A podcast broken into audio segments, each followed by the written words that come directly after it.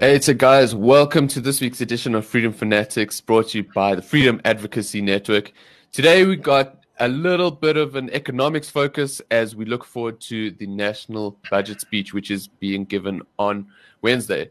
Alongside me, we have Sholem Boysen from the Freedom Advocacy Network, as well as Becky Matlobo, who is joining us uh, from the Center for Risk Analysis. He is no stranger to Freedom Fanatics, and it's all you, you know something's going down in the economics world when we bring Becky on to, to share some wisdom.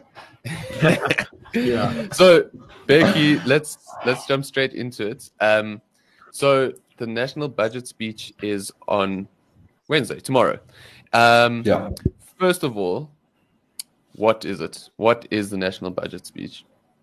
Yeah, yeah, yeah. Thank you, Alex. So the budget speech essentially is an update by the South African government, National Treasury, on the fiscus of the country in terms of government revenues in form of taxation, government expenditure, uh, where government uses that taxation to uh, spend on.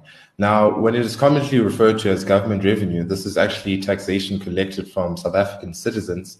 And unfortunately, over the past decade, from a policy perspective, the South African uh, government has been implementing policies that has resulted in large government expenditure by way of increase in uh, a social wage bill, uh, bailouts of S O Es. Uh, that has resulted in increase in uh, the deficit as well as now of government debt levels. So in terms of this budget speech, uh, close eye will be kept on if we'll see an increase in, in taxation items, such as that of syntax, as well as individual taxes, for example, or company, or company tax and fuel levies. Okay, cool. So, Becky, I saw a, a stat earlier this week that uh, per, of personal income tax. Uh, so, seven million South Africans pay forty percent of tax revenue that's collected by the government. Um, mm-hmm. What what we know that there's a bit of a jobs crisis in the country. Um, what What kind of measures could the could uh, Enoch Godongwana, the Minister of Finance, take to try and expand the tax base to get more people in employment, to get more revenue from taxpayers? I know ta- increased tax revenue was one of the positive things uh, that came about uh, in the last year, in the last financial mm-hmm. year. Um, what kind of thing can we hear? Anything to is this the occasion where we hear plans to try and improve our tax base to try and get more people into jobs? Yeah, unfortunately, uh, that might not be the case there, Alex. Uh, in terms of Enoch Godongwana trying to raise revenue, uh, he might try that by increasing sin tax, or some are suggesting that he might increase fuel levy taxes or other any other forms of taxation. Uh, mm. What Enoch Godongwana should do, in fact, it should, it should highlight um, the negative consequences of a low-growth economy from a policy perspective, like you mentioned, that of the tax base shrinking. In fact, if you were to look at twenty nineteen third quarter numbers of the number of people employed compared to our latest numbers, we're still short about two million South Africans that are without employment. And that also negatively impacts the fiscus in terms of Uh, individual taxation and so forth. So what Enoch Godongwana should do, if you would like to increase government revenue while at the same time decreasing government expenditure, it should highlight the fact that S O Es should stop receiving bailouts, should highlight the ballooning civil service wage bill, should highlight the uh, consequences of hostile policies, such as what we're seeing with the labor market, for example, where we don't have enough South Africans employed to raise government revenues. And you also mentioned there, uh, Alex, of the increase in government revenue expenditure and in government revenue. Um, that was largely due to the commodity rally, which boosted mm-hmm. South African exports. So that was largely due to what was happening outside of South Africa that has led to a positive outcome for the government. Uh, it is unclear whether that commodity rally will continue for this uh, for the foreseeable future, but it is definitely it appears to be a short-term rather than a long-term boost in government revenues. And therefore, something from a policy perspective needs to be done to raise government revenues and decrease government expenditure. And if that's not done, unfortunately, Alex, this will negatively impact the ordinary South African, be it the mm. form of paying higher taxes or be it the form of allocation of uh, revenue items. Uh, for example, I earlier touched on that South Africa is increasing its debt levels. That's going to make it more expensive to service that debt, meaning that there'll be less uh, money to spend on, on education, there'll be less money to spend on defense and policing, there'll be less money to spend on healthcare, uh, for example, which are very important items. Mm. Well, I mean, I mean, if they had to cut, cut the the the, the security uh, sort of cluster funding, and I know that's one of the major problems is that they've been cutting, been cutting funding to the police, funding. which keep us safe, which is uh, blows my mind. Although at least, you know, the defense force has been parading to Osama Bazek's Bantwini, so I guess that money is going somewhere. But um, Sholem, we speak about some of the the policy changes that could happen, and social security, and I see education's yeah. kind of lumped in with that as a broad term. Um, education, social services, we know there are millions. I think, Becky, correct me if I'm wrong, eighteen or so million South Africans on some form of a social grant? It is now above twenty-five million, and that was largely due to the introduction of the COVID nineteen social disgrace grant that added millions to, uh, of people receiving the social grant. Uh, the policy objective of the A N C is to sort of make that more perm- permanent or to introduce mm. the universal basic income grant, which may be a drain on the fiscus. Uh, yeah, so yeah, it's about twenty-five million or so people receiving social grants now. But the, the issue here, Alex, is that we're not growing the economy to, to make uh, uh, uh, social grants uh, become sustainable. Uh, we're not employing enough people in the labor market. The South African economy is not growing, leading to the fiscus to be strained. No, for sure. But I mean, Sholem, we we we we speak about linking it back to policy, um, and obviously, it's, it's sometimes it becomes a little bit intangible to people on the streets who are out there trying to hustle, just trying to buy in order just to put food on the table. Um, you know, what kind of policy policy aside from, you know, maybe doing away with some, some state-owned enterprises, privatizing here and there, some simple uh, policy proposals. What do you think are some things that we could do instantly from a policy perspective, say with education as an example, to, you know, give people back the dignity that, that they, they're looking for? Yeah, I'd just like to touch on some of the things that Becky said, uh, specifically with regards to um, the bailouts for state-owned enterprises like ESCOM and S A A and all of these failing government um, entities. I'm like, we we have we have to reallocate those funds that go out for bailouts to things like education, where um, it's actually needed more. Cutting funding to to the police, where our crime rates are shocking, and um, it's it's really dangerous out in the streets, man. I'm like, why would we for um, be cutting the police? Um, yeah. budget. Um, and something that I definitely do think is a good example for the where this money can be challenged is something the um, Institute of Racial Relations um, has suggested, which is essentially um, education vouchers, um, where school vouchers, where parents are actually given vouchers to actually um, have the ability for them to choose the school where they want to send their kids to, and that they do not have to be stuck at failing public schools. Um, and that's a really good policy that I think the government should instead be investing in. Um, another dangerous thing, Alex, that you touched on was um, the social grants.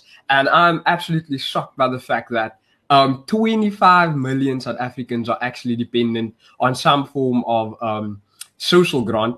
I mean, we should not be given handouts. We should actually be given hand-ups. Um, and that's something that um, has developed in South Africa, which is this dependency on the state, um, and that's a very dangerous culture, because we need to be have, have people who are employed, who are skilled, who are educated, and are functioning um, as individuals in the free market, and are not just dependent on whatever the state gives them, whether it's a three hundred fifty rand now or a two hundred rand later. Um, no, we need to get people who have solid incomes um, and can actually contribute a fair amount of tax um, to the state to actually improve circumstances around here. Yeah. Mm. Mm. No, absolutely. I mean, Becky, if you were in Godongwana's position um, and you could make one change or propose one policy to to improve South Africa's lot, as it were, what what yeah. what would that be? Uh, the first thing that I, that I would firstly highlight is uh, the The problem with the A N C is that it carries internal contradictions. On one side, they would like to uh, talk up the talk of economic growth, while on the other, carrying policies that are detrimental to the South African economy. If I was Enoch Godongwana, I would highlight the costs, for example, of the national health insurance, the cost of expropriation without compensation, the cost of state-owned enterprises that needs to be constantly bailed out. And we can actually see what are the consequences of that when you're looking at economic performance, even when you look at what Sholem touched on, the budget cuts when it comes to more important items, such as that of policing, which a prime example of, if you need an example, is to look at the July riots of last year, where the police were absolutely unable to maintain law and order. The increase in certain murder uh, or crime uh, statistics that we saw this week and so forth.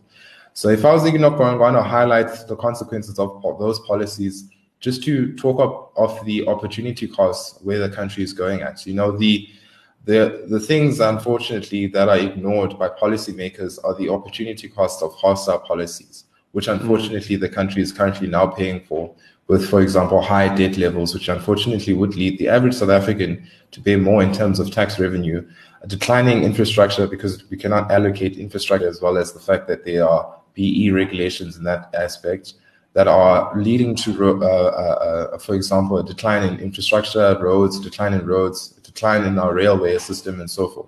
So if I was Enoch Godongwana, I would highlight the negative of those policies and state that the country needs to grow and, and, and try to talk up uh, uh, the policy directions that this country needs in order to emulate what we see in other emerging markets. Mm, no, for sure. I guess, Sholem, what you see is is really just a full circle of the the impact of bad policy. You know, you reduce spending on, on policing. Uh, you don't deal with uh, nepotism and cronyism within the, the, the state uh, function. Um, yeah. You know, and I think I saw a headline earlier this week that I think in the past two or three months, there's been over sixty cash in transit heists. Now, I'm not entirely sure that that can operate without some sort of inside collaboration. Um, yeah. We know, and, and then on the other hand, we see that with something like the riots, that Ramaphosa comes out and says, we are, we are sorry. Um, but then we don't see any accountability from the top down. Mm. Um, So, Sholem, I mean, what what should uh, only people who understand these things very well, like Becky, will go and watch and analyze this speech and, and, and put out some, some content for us to understand it. But for ordinary South Africans, what what should they, why should they care about this? I know we've touched on some things, but how how why should they? You know, it's it's it's kind of like your your your your parents kind of dealing with their own budgets and allocating you some maybe some pocket money if they have some. Um, but why why should why should people care about this? Um, yeah, I know that sometimes, you know, these things tend to sound big and enormous, and the terms that are used um, are usually like scary just because it's such big words. Um, I'm sure Becky would know. But the truth is that these economic terms and speeches by um, Enoch Godongwana, our finance minister, these things do have bread and butter um, effects for ordinary South Africans and the daily lives um, that we um, experience, because whether it's mm. things like buying a milk or bread, those things will increase. We will see, mm. if, like myself, I use tra- public transport. When you use public transport, you will see that the yes. prices for a bus ticket, a taxi ticket, mm. this is getting to work, getting to school, mm. these things will increase. And even except for all of that, we might even see the possibility of our income tax increasing.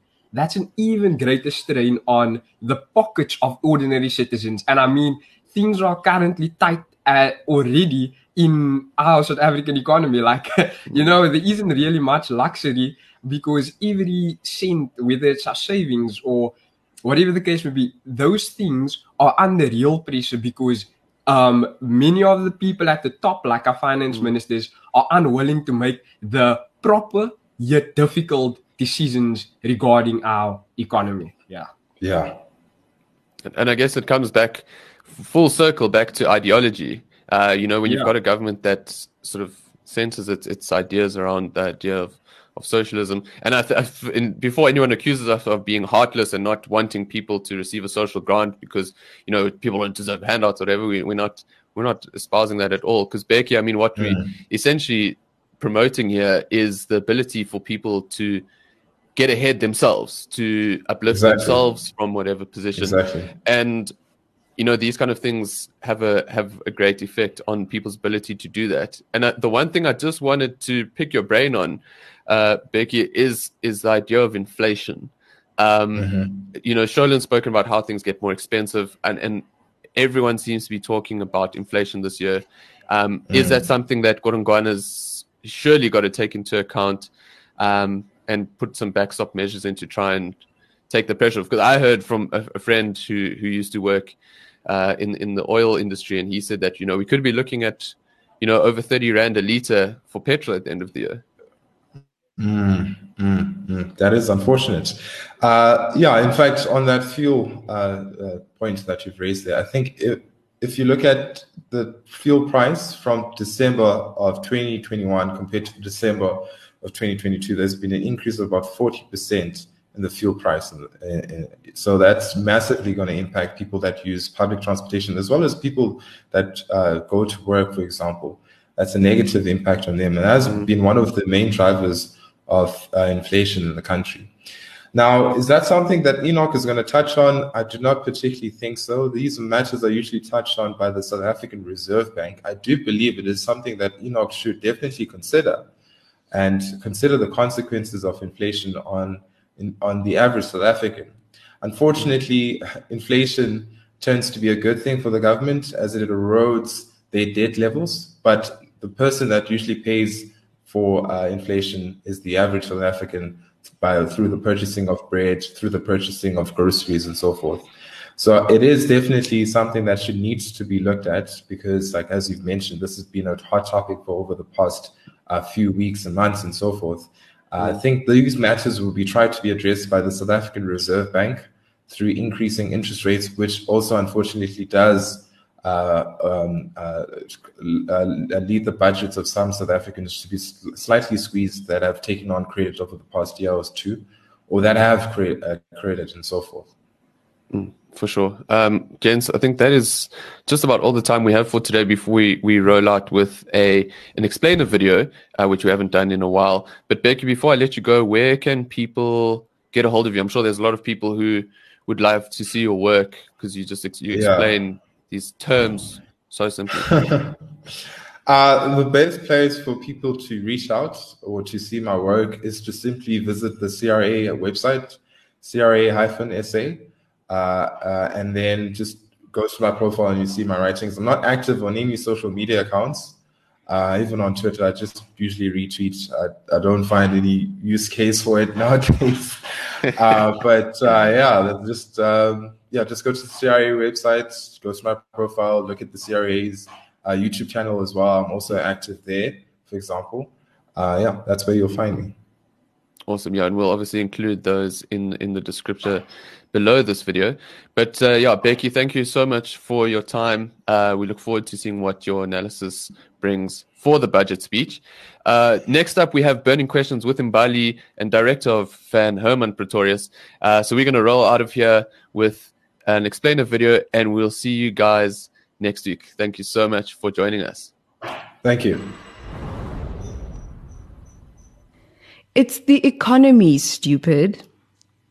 This was the winning phrase that resonated with voters and helped Bill Clinton win the nineteen ninety-two U S presidential election campaign.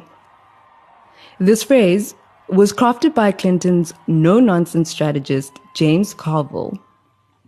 Carville understood that, above all, people prized their quality of life, being able to live a comfortable life of their choosing, and that this was intricately connected to the economy. At its core, the economy is a system of transactions, people buying and selling things. The easier it is to buy and sell things, the healthier the economy and the better the quality of life. Carville understood that if Clinton could convince voters that his economic policy would ensure a healthy economy and improve their quality of life, he would win the election. And he was right. Economic policy determines how easy or difficult it is for people to buy and sell things. But like an ecosystem, the economy is complex. Just as it is neither practical nor sensible for even the smartest ecologists to try and manage weather and rainfall, or the habits of predators, migrating birds, and grazing herds, so it is neither practical nor sensible for politicians and bureaucrats to try to manage who buys and sells what, to whom, how, when, and where. But just as ecologists can be effective in identifying problems and solutions in an ecosystem, so too can policy ensure the health of the economy. Economic policy determines how easy or difficult it is for you to afford to live a comfortable life of your choosing. Like it or not, we are directly affected by economic policy. You have the power and right to demand good economic policy and get others to do the same. Your freedom is worth fighting for. Join FAN today to build a new tomorrow.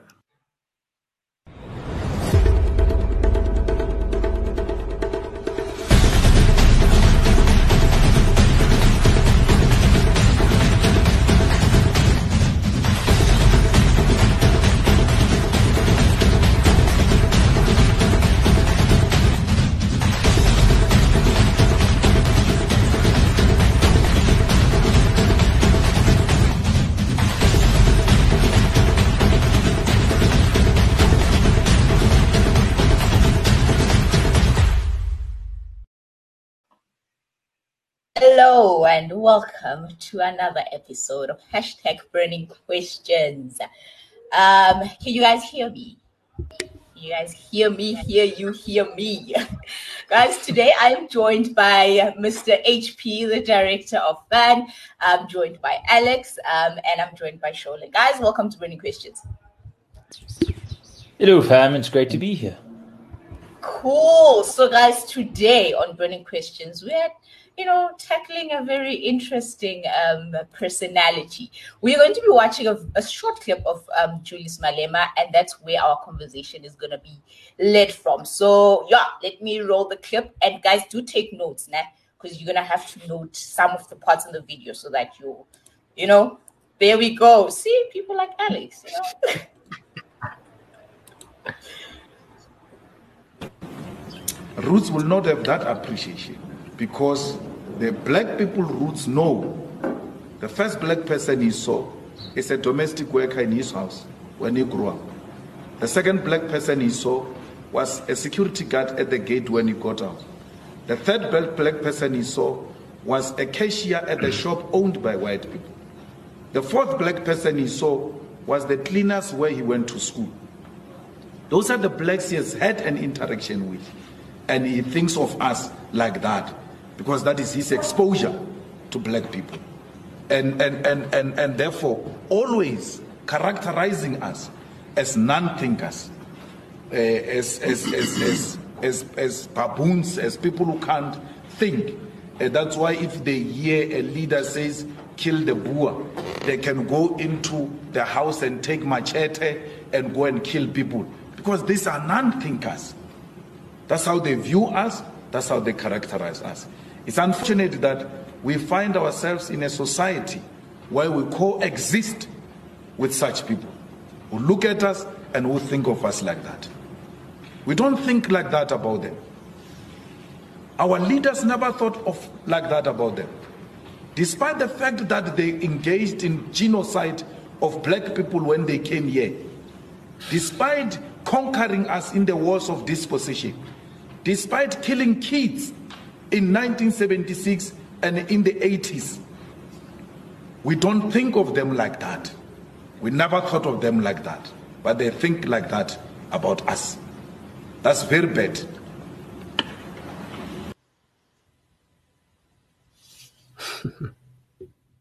I was saying in my muted state, that is very bad. This is, you know, that's uh, the end of Julius's statement. Guys, this is a very, uh, I'm going to say a tricky one, but um, let's start with you, H P. What are your thoughts on, on, on this video? Yeah, so um, it it is a tough one. It really, really is a tough one, and perhaps some context would be would be good to you know what's going on here. Uh, so this yes, is Julius Malema yes. testifying in a court case um, that was brought by um, AfriForum uh, against him and the E F F regarding their singing of the song uh, "Kill the Boer." Um, And we all might remember, or some of us might remember, that back, way back in two thousand ten, uh, there was a very similar court case to this, where uh, Julius Malema was still the president of the A N C Youth League, and um, the AfriForum t- took action to to have uh, Kill the Boer uh, declared hate speech um, and forbid uh, people from singing it. And, and the, the, the case was settled, and the A N C undertook that it... Or, or its organizations won't sing Kill the Boer anymore. Uh, the problem is, in the intervening twelve years, uh, a few things have happened. Number one is Mister Malema left the E F F and thereby is no longer really a party to um, to, to agreements between the A N C and AfriForum uh, coming from that court settlement. So the, he, he isn't quite... Uh, um, as uh, accountable as as the original case twelve years ago might have, might have held. Um, and secondly, of course, um, there were some changes in the law. Um, since two thousand ten, uh, we got the PEPUDA um, Act, which is the um, basically aimed at the, the prov- uh, Promotion of Equality and Prevention of Unfair Discrimination Act. That's what the PEPUDA stands for. So if I say PEPUDA, I'm I'm I'm not you know I'm not sneezing or something. It's the name of legislation, but um, it it changed the test for when something is hate hate speech. And then recently, um, the Constitutional Court uh, um, and and some other courts uh, looked at the hate speech re- uh, determinations in PEPUDA and found that these were actually unconstitutional. Uh, so they were changed. So this court case comes from the singing of Kill the Boer that AfriForum feel uh, meets the criteria of hate speech. And this was Mister Malema testifying uh, from the stand on, uh, you know, uh, uh, quite a few hours. But this clip very, very, very powerfully identified and definitely something to talk about. Yeah, um, definitely, Fam. Thank you so much for that um the backstory. Um, maybe let's go to you, Sholem. Um, as you heard the background of where this clip comes from, what are your thoughts on it? Um, what the whole spiel that Malema has gotten into? Very um, interesting man, very interesting character. Yeah, um, as usual, you know, Malema is um, quite the controversial figure, as you said. And in the in this video specifically, I find it rather ironic that Malema, of all people, is the one criticizing someone for thinking that all black people are only lower class workers who are um, domestic workers, security guards, because the E F F are the ones who think that the best way to actually represent all black people is by wearing red overalls.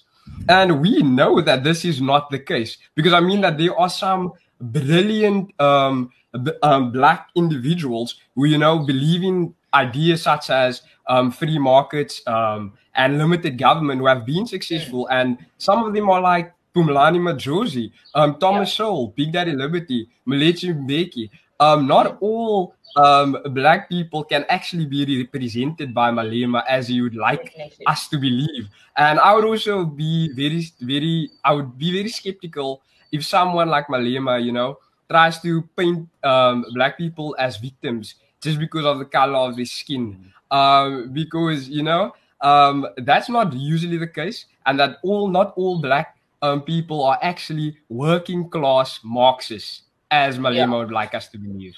Yeah, definitely. Uh, Mister Alex, your thoughts before I go into uh, something else? Mm. Yeah, I think the, the idea of victimhood is a very good one that Sholem touches on. Um, mm.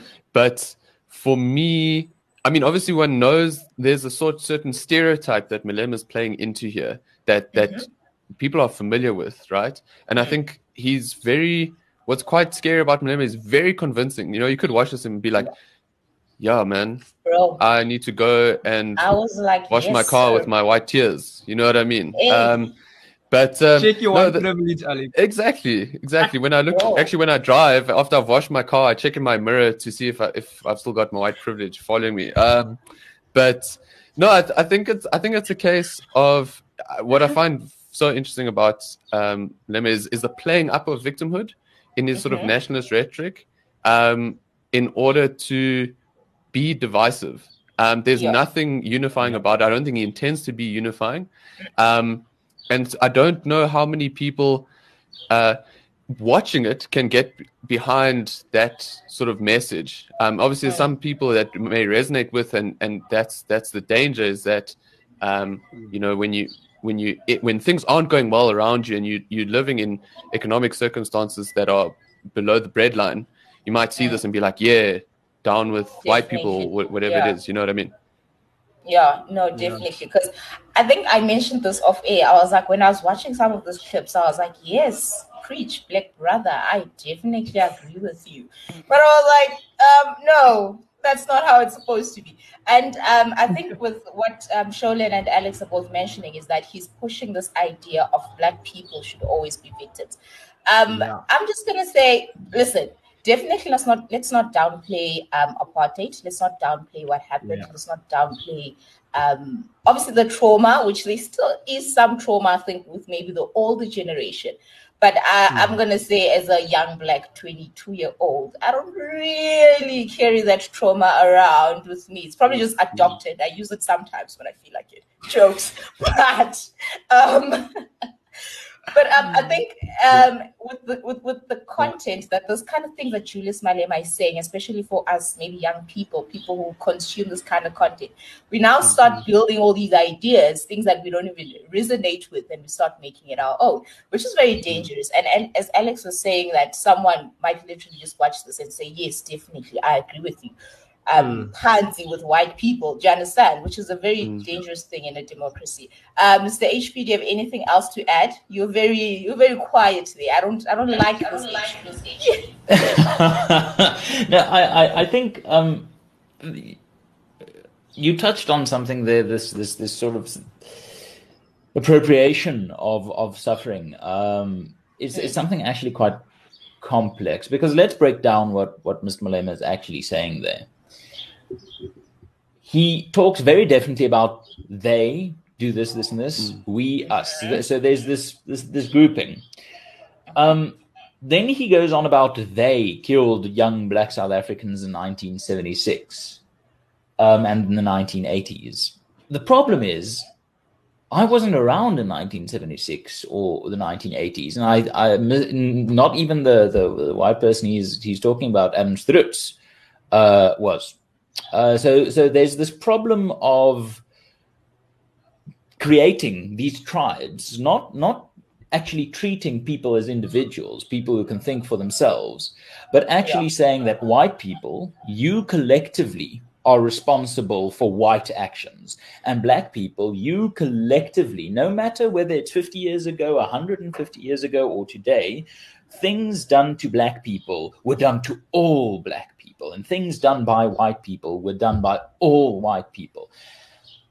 And then he accuses Mister Roots of dehumanizing. But maybe, Sam, quick one. Um, I can hear myself, by the way, from your side. Let me just mute you a bit. Okay. Um, maybe a person might then come through to you and say, but from all those actions, from all those things that happened in apartheid, um, white privilege, you still have that white privilege. Black people, from everything that happened in apartheid, you still, you know, you still kind of discriminated against. We still see kind of these things. They might come to you and say, but this is South Africa. We see these things every day. What do you then say to that person? Well, I think I would say to that person that I wouldn't repeat the policies that got us into this situation in the first place. If you want to listen to someone who sounds like Julius Malema, go listen to Hendrik Verwoerd. There are some interviews with him on YouTube. The way he talks about them and us, very, very similar to Malema. So what Hendrik Verwoerd wanted to do was he wanted the state to control the economy to the advantage of his preferred race group. What do you think Julius Malema wants to do? He wants the state to control the economy to the advantage of his preferred race group. And of course we have to agree that, you know, uh, uh, black people were treated horribly by apartheid. I mean, p- p- one of my notes here is is truth. One of the notes I made here was it's probably true. As you know, as a white South African, I did grow up, and the first black person I met was the domestic worker. But what Mister Malema sort of misses is that we have to look at why there was economic exclusion in the first place. And we can give two answers: race-based policies and state control of people's economic decisions. That's okay. why these black people he mentions, the security guards, the cleaners, the domestic workers, that's why these people were kept and made poor in the first place. And he wants that turbocharged as a policy. In his testimony, he made the absurd claim that he wants the state to take control of all land so that the people can have it. When last has the state taken something, something and then treated it as the property of the people? And perhaps the last thing I want to make clear about Mister Malema is he is incredibly good at this sort of advocacy. Um, and the other day, I, I actually was haunted by by my first memory um, of of understanding the difference between black people and white people and how they are treated. I was I must have been about five or six, okay. um, and I was at home, and there was a guy painting our house, a black guy painting our house, mm-hmm. um, and then he sort of caught my attention through the front door, and he asked, "Can he go to the bathroom?" And I was like five, six years old. I was like, "Yes, of course." And he said, "Yeah, but can I show him where it is?" And I said to him, "Okay, come along." And I invited him into our house, and I was about to show him the bathroom that I use. And he said, yeah. no, no, no, the outside bathroom, the mm. dirty bathroom. That haunts me. That yeah. haunts me. Uh, that, and and, and I, I couldn't quite for many, many years, almost twenty-five years now, that mm. memory festered somewhere in the back of my mind, and I've never actually thought of it again since literally a week ago. Uh, when it's been constantly in my mind, to say that people were treated awfully. They were dehumanized. But why yeah. were they dehumanized? Because they were treated as a group. Black people equal dirty, equal deserving, dirty bathroom, outside bathroom. White people equal good. That idea of treating people as a group, rather than me treating you, Mbali, as you, Mbali, you, Sholem, as you, Sholem, you, Alex, as you, Alex, rather than me treating you guys as individuals, people I can love, I can annoy, I can hate, I can disagree with, I can agree with, I can fight with, I can love. Rather than doing that, Mister Malema puts his foot in exactly the same hole that got us into this in the first place. And that is the Verwoerdian idea of going them and us. And yeah. them, us. You don't solve the problems of the past by going back to the thinking that caused the problems in the first place. Yeah, no, that is definitely true. That is definitely true. I don't know if you guys have anything to add before we close um, the show. I feel, you know, it's a bit saddish. You know, it's a bit saddish, but, you know, it's okay. Yeah, I, I must agree.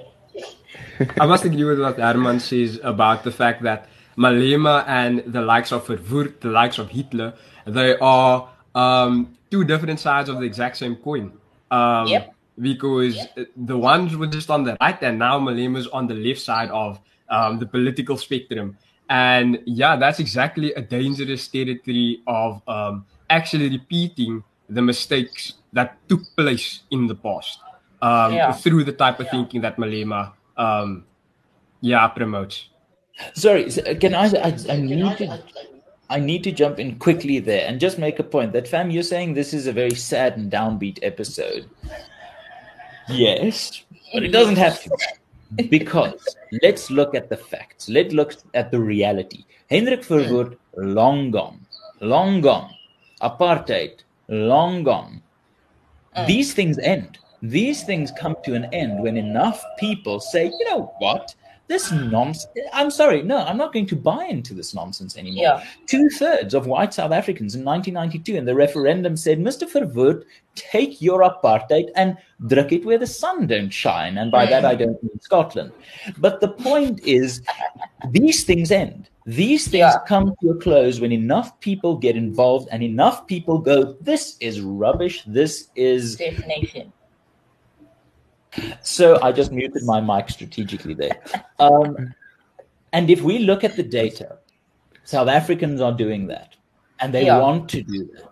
And we yeah. can take it to our hearts, and we can sleep easy at night that we are not a country of racists. We are not a country of Verwoerds and Malemas. Mm. These mm. people are out there, and they are weaponizing hurt, real hurt. Yeah. They are weaponizing it just like the apartheid government did.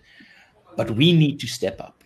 We yeah. need to step up. And every time we hear this, go out and speak to someone from a different background than yours and so, love them and get to know them and understand that you want good schools for your kids, they want good schools for their kids. You want a safe community, they want a safe community. If you haven't, yeah. if you don't know your neighbor, take the end of this podcast, listen to it, that lack of fan, you know, freedom is worth fighting for.